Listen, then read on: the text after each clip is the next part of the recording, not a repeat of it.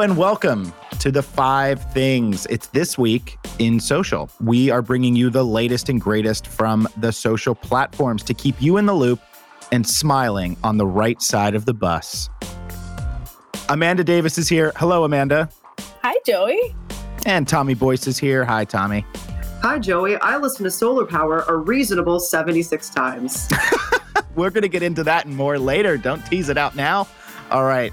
Uh, I am Joey Scarillo. Let's dive into the five things. All right. First up, Tommy has a big story. Uh, Jack Dorsey uh, has resigned as Twitter CEO. Amanda will talk about streamer Ludwig leaving Twitch to join YouTube gaming exclusively. Then Amanda's going to talk to us about TikTok, who announced a new tool called Creator Next. Then Tommy will get into Twitter, who reportedly launched reply downvotes to a wider audience.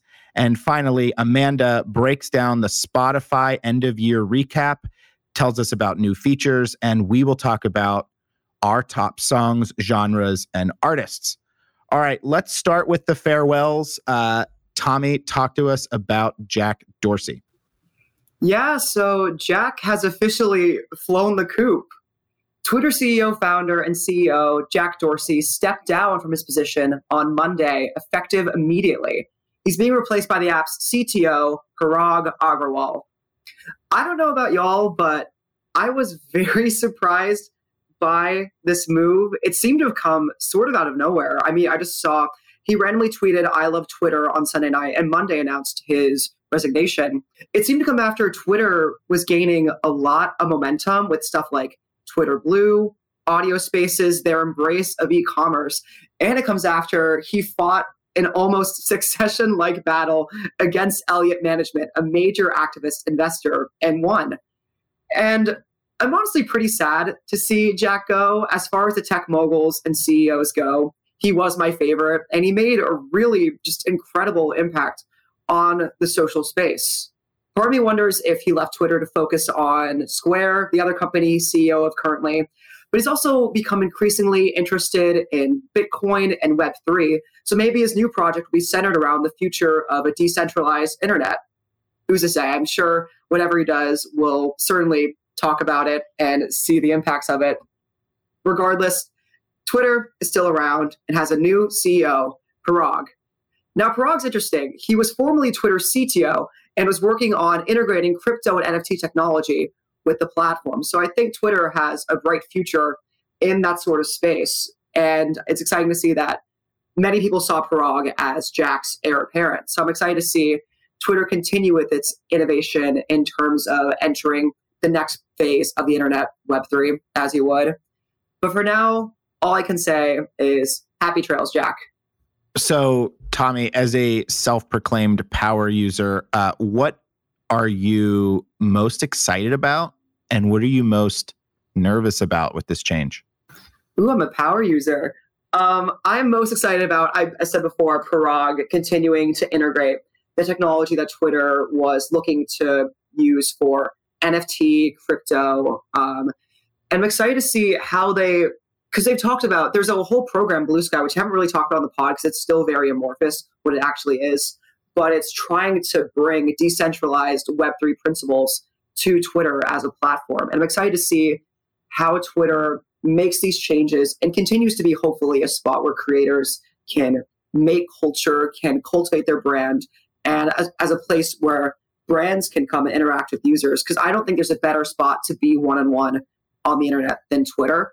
And I hope that they continue to go down that line. I am worried though that I mean we talked about like the succession like battle that Jack maybe lost. I'm not sure. We don't know the details of his resignation, but I hope that Twitter continues to stay on the path of breaking new ground as opposed to like adopting technologies from other platforms as a way to make short-term goals of audience bases and engagement. I think that's a kind of like a false, uh, it's like a golden calf, if you will. It's something that seems shiny, but doesn't actually cultivate the platform, make it what it, it doesn't reach the platform's full potential. So hopefully they stick down the path of innovation in the future because I think it's been doing a pretty good job of that in the, the near past. Yeah, you mentioned um, Jack potentially uh, going back to to Square, and just as a quick plug, we had the other co-founder of Square, Jim McKelvey, on our other podcast, Grey Matter, earlier this year. So check that out in your podcast feed. Um, Amanda, speaking of people leaving, let's talk about Ludwig leaving Twitch. What is going on there?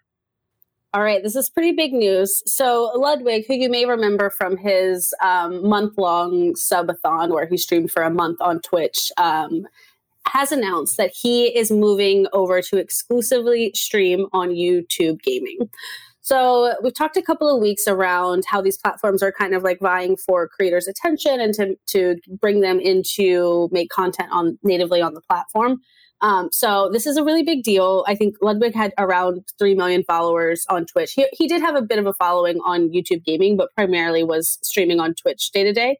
Um, so he's leaving behind his 3 million followers on Twitch after, again, this very successful subathon, which saw the most um, subscribers that any Twitch stream had ever seen before. And what's interesting is he also created a video around why he moved over to YouTube. And, you know, it's easy to think about, you know, metrics and algorithm and how much money can I make here or there. But he really had an honest conversation. And, you know, in summary, it's worth watching. But in summary, he really was saying that it has to do with the way that YouTube built a relationship with him that he did not get from Twitch. So again, after doing one of the most successful, if not the most successful, um, live streams in that month long subathon, he's he was very candid and he said that twitch didn't reach out to him um, didn't say like this is interesting or let's work together and he appreciated the culture at twitch and, and liked it um, he just didn't feel like he was necessary it was a two-way relationship is almost his exact words he felt like i was at twitch but youtube really wanted to start a two-way relationship with me and figure out what we can do together. Um, so I thought that was really interesting. And he's not the first. Um, some other people that have moved from Twitch to YouTube, Dr. Lupo, Tim the Tatman, Courage, Valkyrae, like these are all really big names in streaming. And for them to move from Twitch, which of course we know as like the original streaming platform for gaming, over to YouTube is is a very big deal.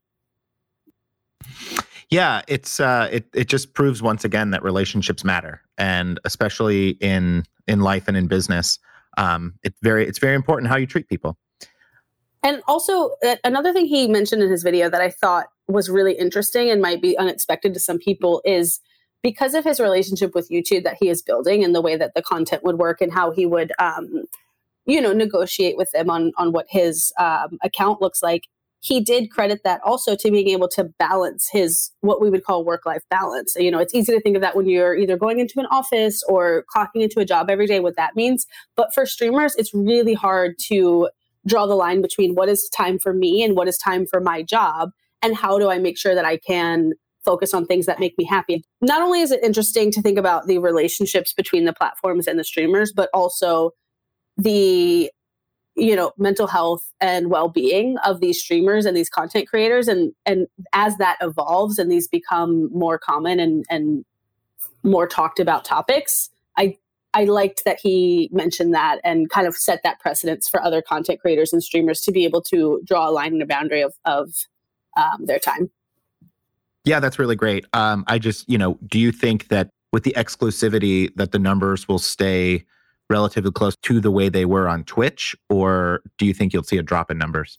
I think they'll absolutely stay the same, if not grow. I mean, the platform's functionality for viewers is so similar. Um, and these people are not finding Ludwig or any of these people via like a homepage or something that they're discovering on the platform. Really, like these personalities are so large that you just have to tell the fans where to go, and they'll they'll watch it and they'll interact. Um, I I don't think it will have a negative impact at all. Yeah, that's awesome. So let's talk a little bit about TikTok, who announced uh, Creator Next and video GIFs. Um, Amanda, what's the story there? All right. So, some more TikTok updates. They've announced that they're rolling out what they're calling Creator Next, which is essentially a, a hub for all of the monetization tools available to creators. Um, and it also outlines some some updates in that hub too. And uh, I'll stop there for a second because, again, when you think about creators and you think about this this job that now exists that they need to learn how to do and how to monetize their in a in social media and especially in a platform that previously didn't have a, a very clear monetization strategy like that alone giving that tool and resource kit to a creator to learn how to monetize their content is really huge and a great offering for the platform to provide to its creators um, and then I will say, in a lot of the creator tools, they expanded the tipping feature, which we talked about a few weeks ago. Um, they now allow viewers to give um, gifts during live videos and also during regular videos on the platform. So tipping and, and gifts, which is essentially tipping through through the um, in-platform currency diamonds. Um, so again, there's a lot of small changes that are happening. They're aggregating these tools all together and they're really giving creators a chance to own their monetization on the platform, arguably a little bit more than the other platforms, as well as, for instance, tips, uh, 100% of the tips goes to the creator. That's, again, the only platform I think that does that and doesn't take a cut of it. So, yeah, TikTok is is putting all their money on its creators and, and making it a little bit easier for them to monetize their content. Yeah, I think it's great. Tommy, um, do you think these retention strategies with TikTok are enough to keep creators coming back? I do think so. I think, I mean, it's interesting pairing these uh, last two stories together where it's just, I think of I think of YouTube in 2015 as a site that really emphasized its creators. You think of like the YouTube Rewind in its original form. You think of how it really just made a space for people to make content and make a career off it. There are things like VidCon. It just really had an environment that supported creatives.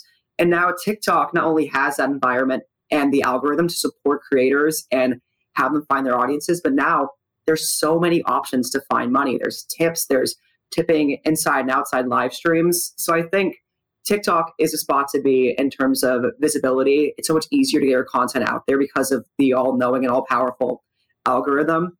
And now with the extra added monetization tools, you're seeing people trust TikTok. And again, it's that two way relationship. TikTok is giving the tools to have users create a relationship with them. It gives them a reason to stay on the platform as opposed to going to, you know, a YouTube Shorts or, or Reels.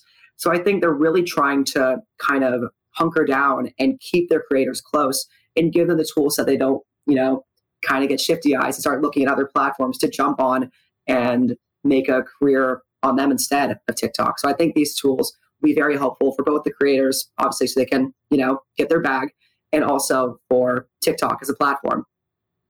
Yeah, got to get that money. So let's talk again about Twitter, um, who reportedly launched reply downvotes to a much wider audience. Tommy, give us the give us the four one one on that. Yeah, from TikTok to Twitter, which is pretty much all I use my phone for now. So Twitter has expanded its new upvote and downvote options, a la Reddit, where users upvote replies underneath tweets to the general Twitter public. Now, the downvote is not a dislike option. Rather, it's supposed to be used to indicate how relevant or valuable a reply to a tweet is to the overall user experience. The upvotes and downvotes won't be made public, so a you know a cringe reply won't get you dinged. It's just being used as a way for Twitter to research what tweets are most engaging and fostering of discussion. Now, I think that this feature is really exciting, actually, so many times you see a viral tweet and you click to see the replies and join the conversation. And instead of actual content, you're barraged by, you know, scam tweets and fan cams of cousin Greg and Tom Mitski songs. That's an actual thing I saw this morning. So this hopefully will make replies a much more hospitable place for brands to come and play in.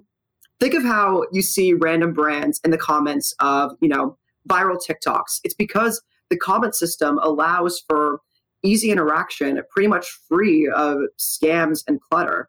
So this change could be a great way for brands and marketers to in- insert themselves into conversations more naturally and have a greater visibility in the replies that are now free of, you know, scams and fan cams. Title episode. Um, now, I think brands will have to be probably careful and really work and craft the replies they make because I can easily see users turning the downvote button on them but that's something we'll have to figure out in the growing plains of this feature. And I'm excited to see what hopefully a more streamlined, exciting, and engaging reply thread is now on Twitter.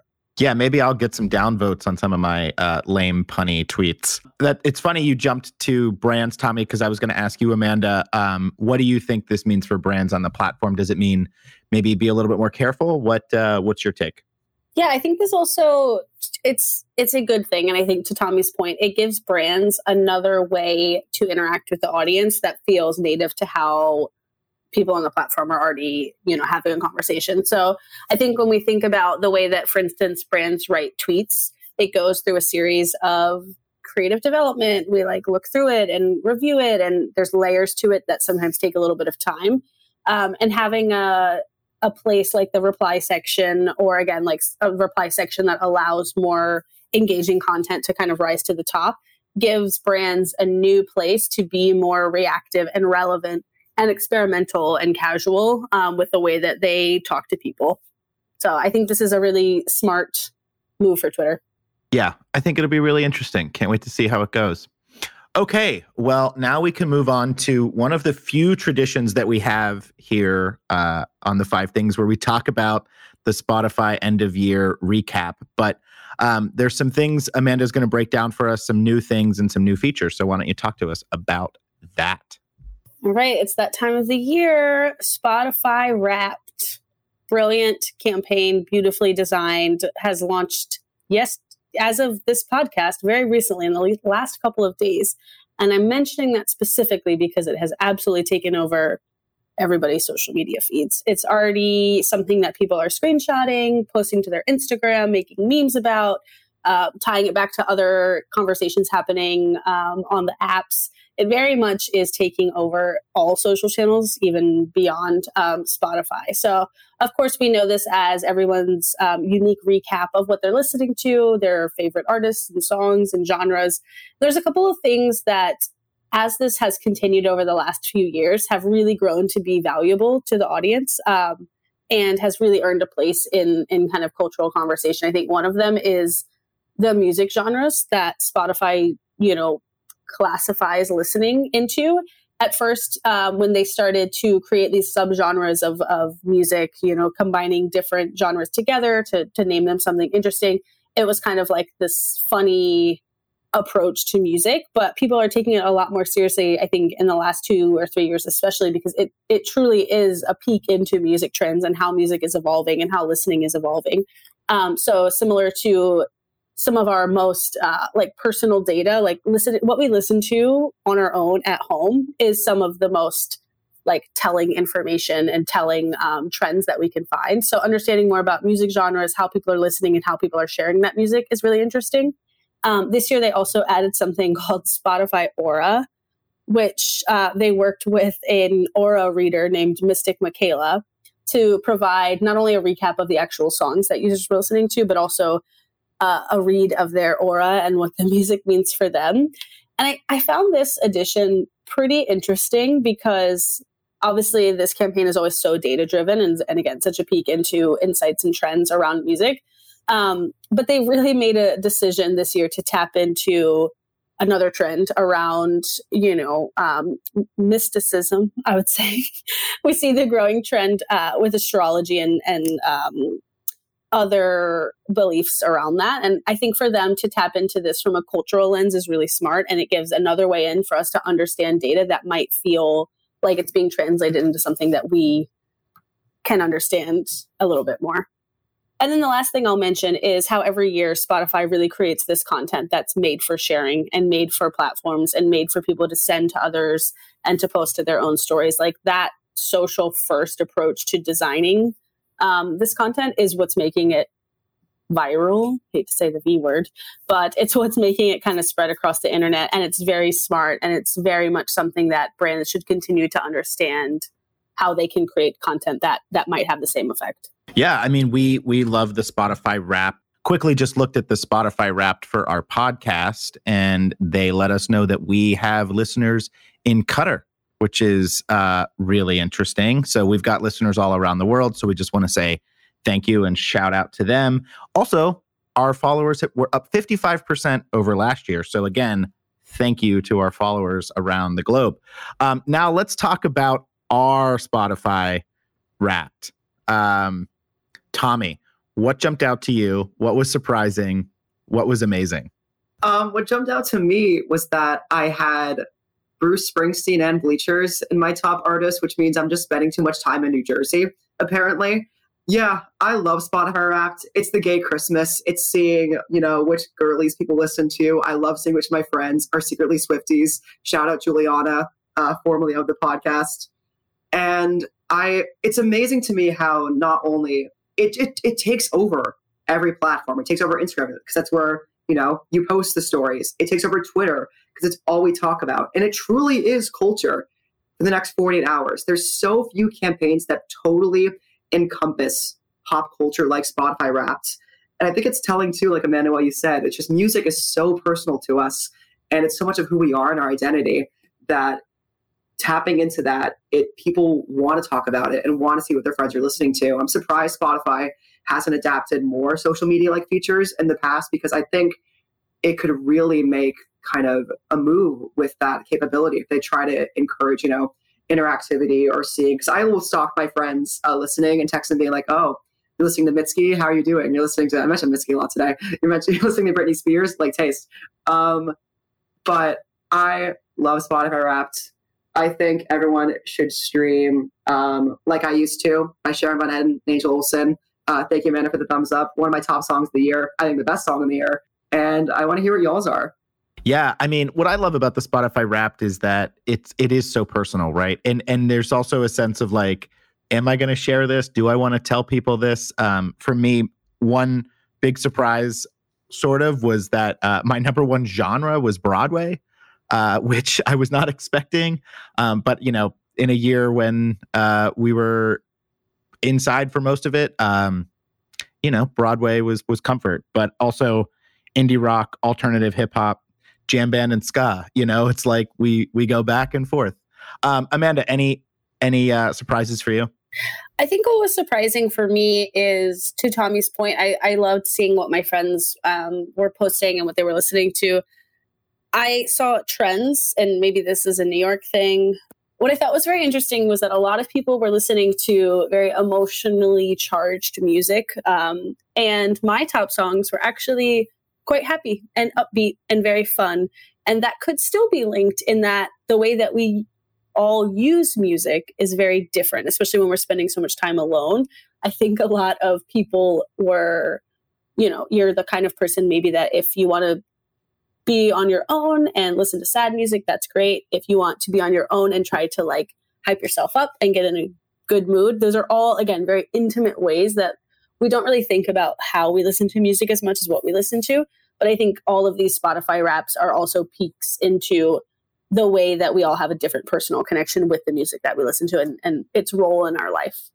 So I know that's very deep, but I also love how you mentioned, Amanda, earlier, Spotify kind of inventing new genres or talking about new genres, because one of my top genres was bubble grunge, which I didn't know what that meant at first, but I realized it's groups like, I'm not sure if our audience knows, but like, you know, like a Charly Bliss or a Beach Bunny, the Beths, uh, really guitar driven, female led, like kind of poppy punk. And that was a moment where I was like, oh, that's what I call that music I listen to all the time. Because I refer to it as like either like power pop or kind of pop punk. So Spotify kind of taught me how to describe the music I like, which is a really interesting way that it kind of engaged with its users. There's also one, number five was Metropolis, which is kind of synth pop, like, you know, like a Muna or uh, like a Shura, those kind of like very, think of like driving down the city listening to like a, a blinding light song, very synthy. So I love how it's just really engaging in the culture of music that its users listen to and kind of teaching us how to describe the music we listen to. I'm glad you mentioned Blinding Lights because that was my number two song.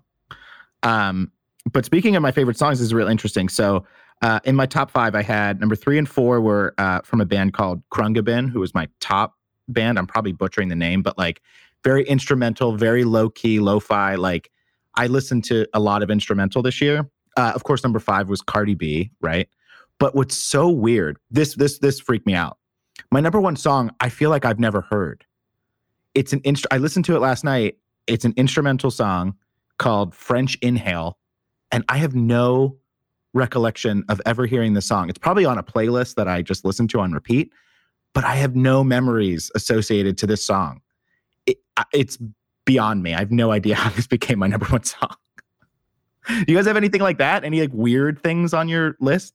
I found it interesting because my number one artist is an artist that when I recommend them to other people, I say, I don't like all their music, but they have some some bangers. Is the way that I would describe the way I listen to this band. Um, but I was in their top 0.05 percent of listeners, and that is the band Haim. Um, and they're great.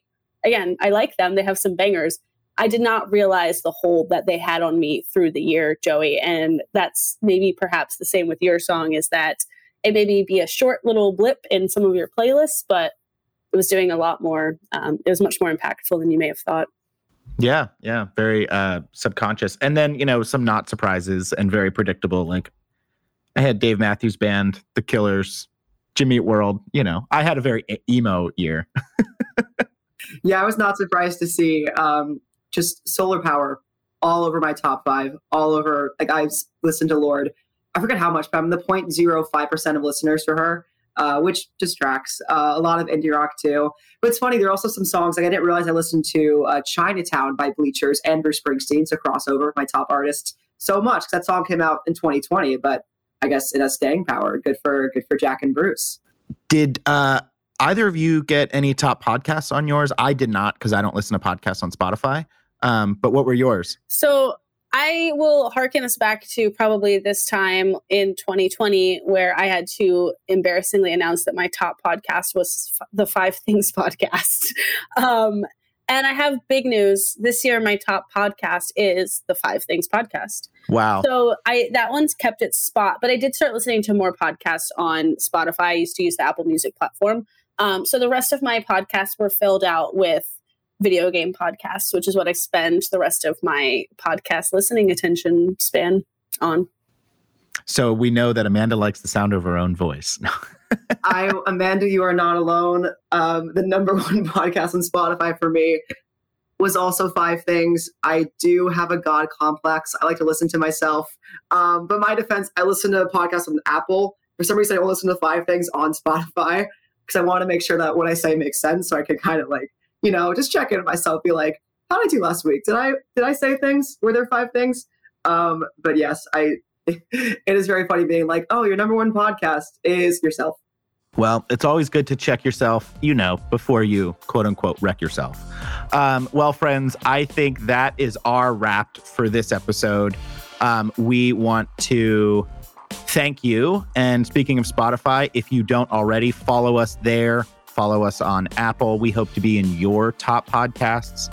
Um, if you have questions, comments, concerns, points of interest or complaints, feel free to send those over to podcast at grey.com. Feel free to screen grab your favorite podcast if we were in your top five. Uh, Want to thank Amanda and Tommy for joining us on the show. As always, and thank you to Danielle and Guy behind the scenes. I am Joey.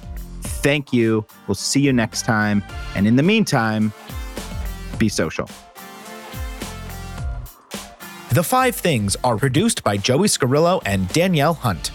Mixed at Gramercy Park Studios by Guy Rosemarin, with support from post producer Ned Martin. Additional support by John Jenkinson and Christina Hyde. Grey is a global creative agency whose mission is putting famously effective ideas into the world. Check out more at grey.com.